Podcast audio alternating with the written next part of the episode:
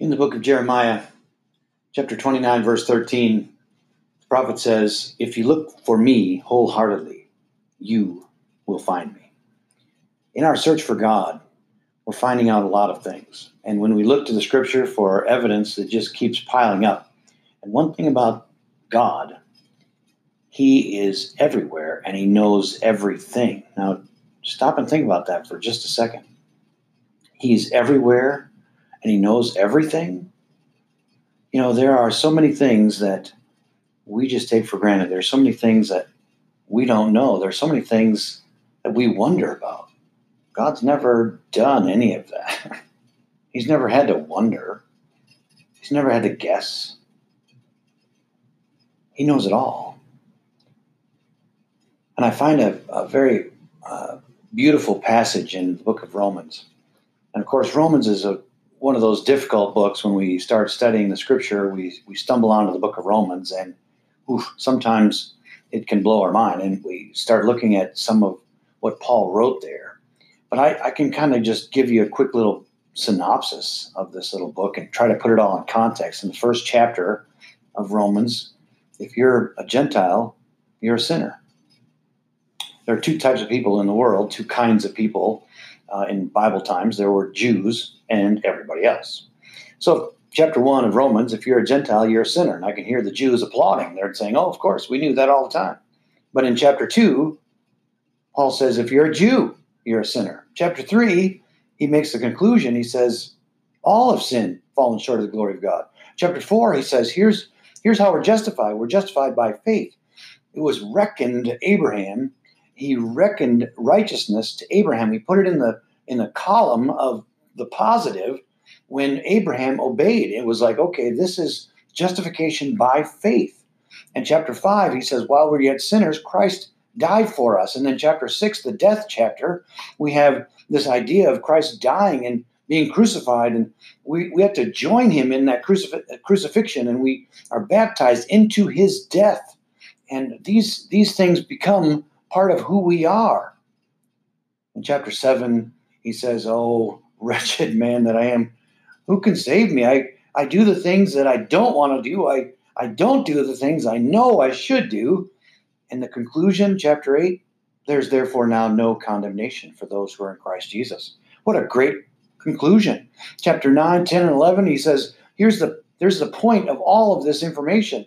He says, This is a great God that we serve, and I'm searching for him, I'm looking for him, and here's what I find. Oh, the depth of the wealth and wisdom and knowledge of God. How unsearchable are his judgments, and how untraceable the paths he takes.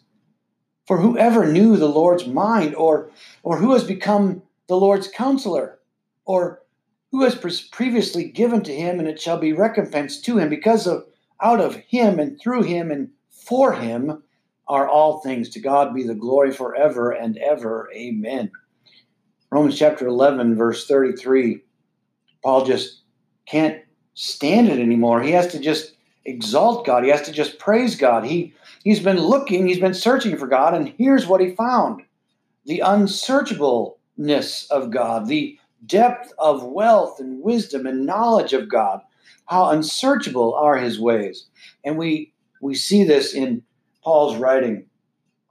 And based on uh, the accumulation of evidence throughout the scripture, theologians, people that study the Bible all the time, they're called theologians uh, after the Greek term uh, theos, which is the word God, the lover of God, and the studier of God. They've coined the term omniscient. And that just is a fancy little term. It just means he knows everything, he knows it all. And think about that. I've mentioned this just moments before, but God's never entertained a theory. He's never said, well, let me theorize. No, he's his knowledge is complete and perfect. But what does he know? Now that's a very interesting question. What does he know? Can we be more specific? We say everything, we, he knows everything, but specifically, what does he know? Well, everything that's physical or material. With our five senses, we we wander around in this universe that God's uh, created for us, and we find all kinds of things, very, very interesting things. And God says, I know all of that. What keeps the earth spinning at the perfect speed? What keeps the earth at the perfect distance from the sun? What, what keeps the sun lit? what keeps it on fire? Maybe the better question is who? yep. God says, I know everything physical and material, but that's not all. We live in a time when people are trying to rewrite history, when they're trying to remove history. It's like, what? God says, I know all the past. I know all the present. I know all the future. What else is there to know in time? God says, you can try to rewrite history, you can erase history, I'm not going to forget.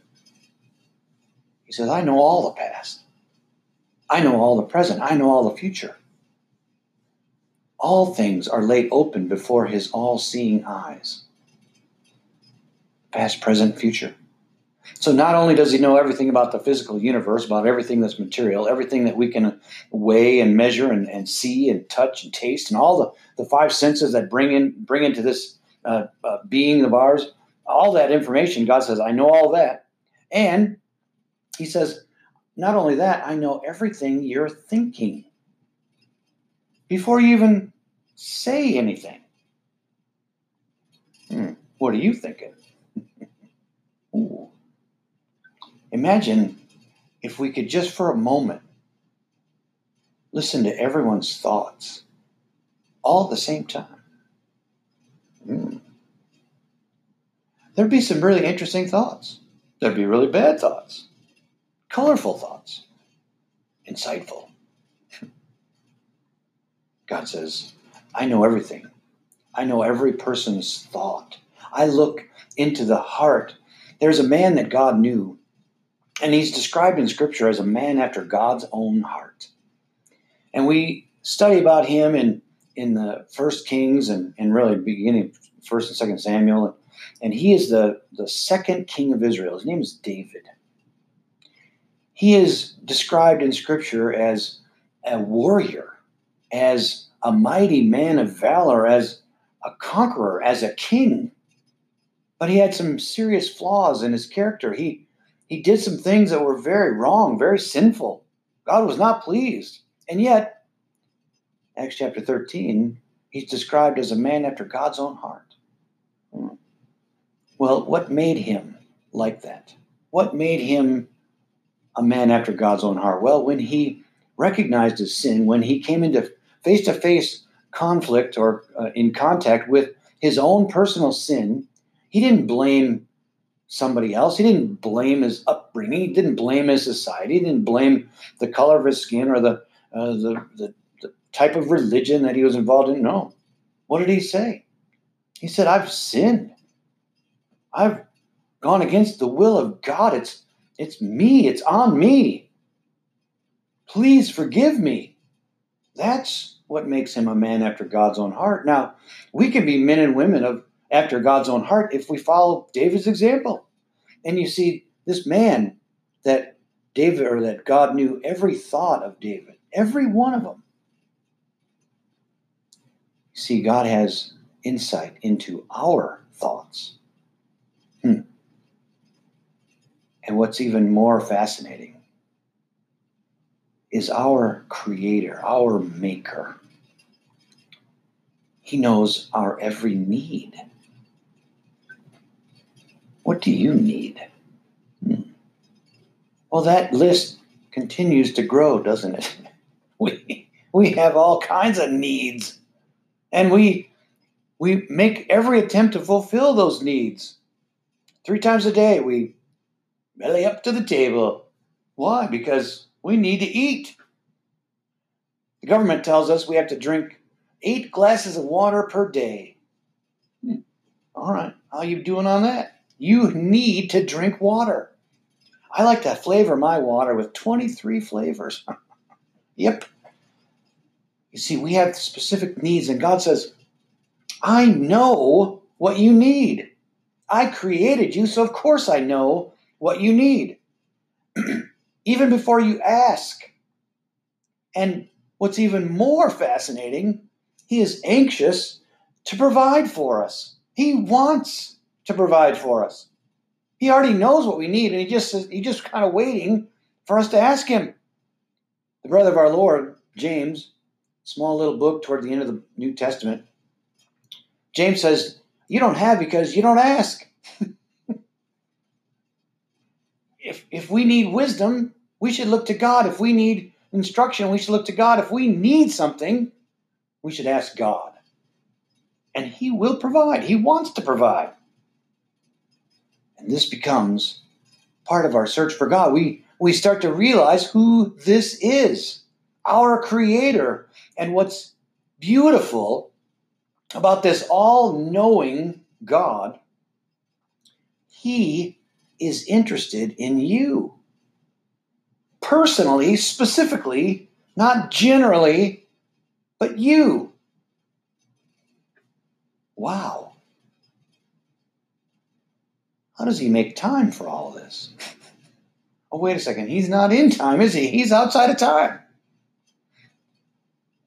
It's fascinating to think that this all knowing God has revealed himself to us in a written book. We call it the Holy Bible. It's the very mind of God. We see in 2 Timothy chapter 3, it's the very breath of God.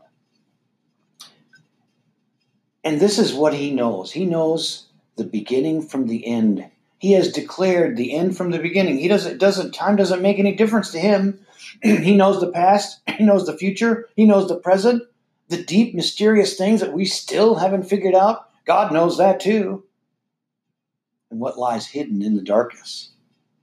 He knows that. Every created thing, he knows that. Deuteronomy 29 29 tells us that the secret things belong to God. So there are some things that we'll never know. There are some things that are mysterious that we will never know.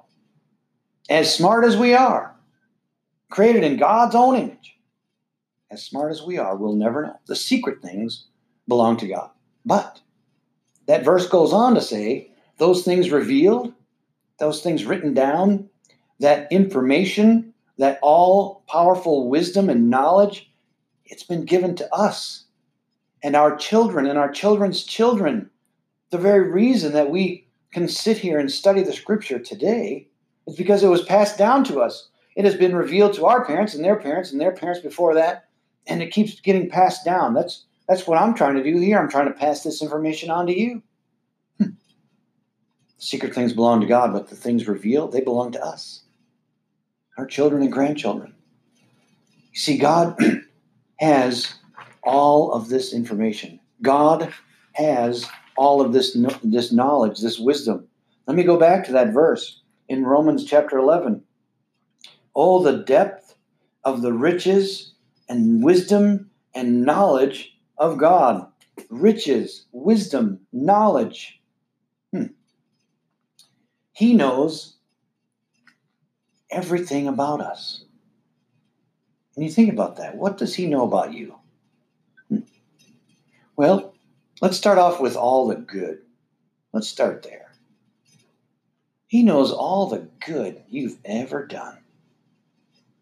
Now, how did that make you feel? When you were doing something good and you knew it, made you feel pretty good. We have that word, good. Thanks to God, we have a good word. There's a difference between something good and something evil. However, God knows all of the evil you've ever done. Ooh. I was talking to my father in law one time in a Bible class. Was 85 years old, and I said, Papa Don, how many sins have you committed in your life? 85 years old. So he starts figuring it out. He kind of does a little quick math in his head. He goes, Well, see. If I was just doing one a day, that's 365 sins a year times 85. Ooh. What if it was two sins a day? What it was five? When we start doing the math, it starts adding up pretty quick, and that's just one old man. You look at my sins, look at your sins, and all the people that exist right now, nearly 7 billion of us. How many sins? And then throughout time, since Adam and Eve, ooh, numbers are getting pretty big. If it's just one a day,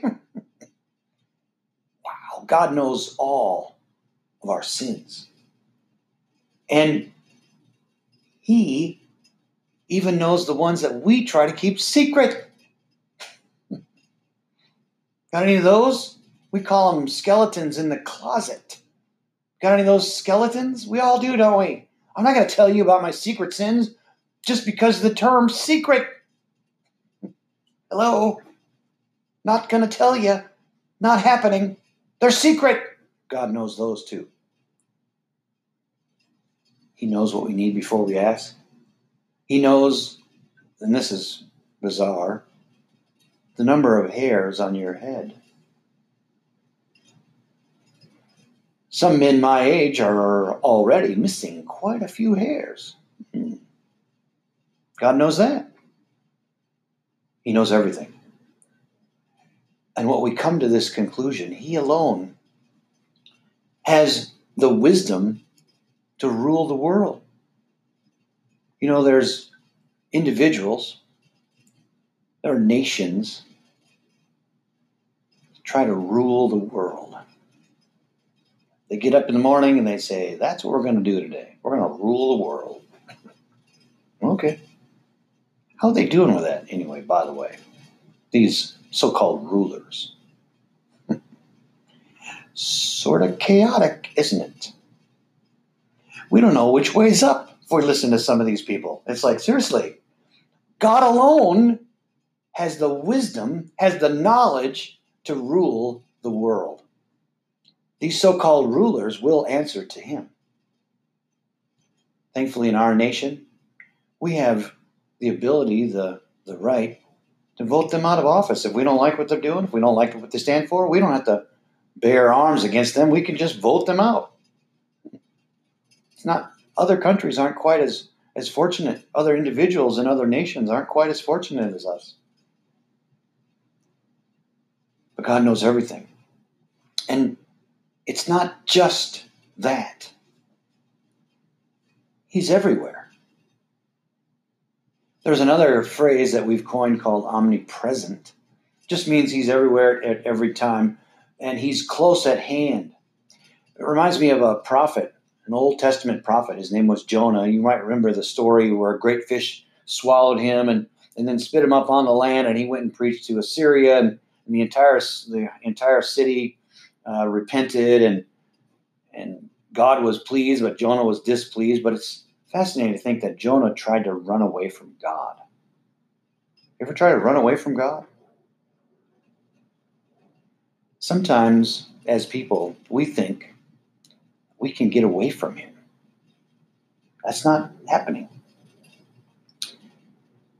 And because of our sin, because we have this imagination, we, we think that we can make a separation between us and God. It's like, we can't get away from Him.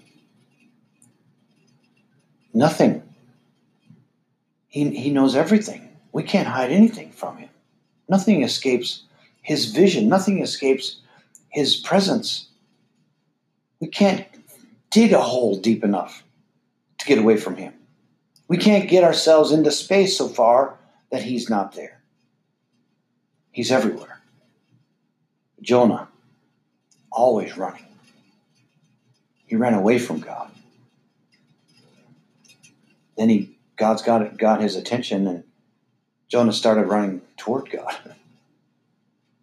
And then Jonah ran with God for a while, did what he's told.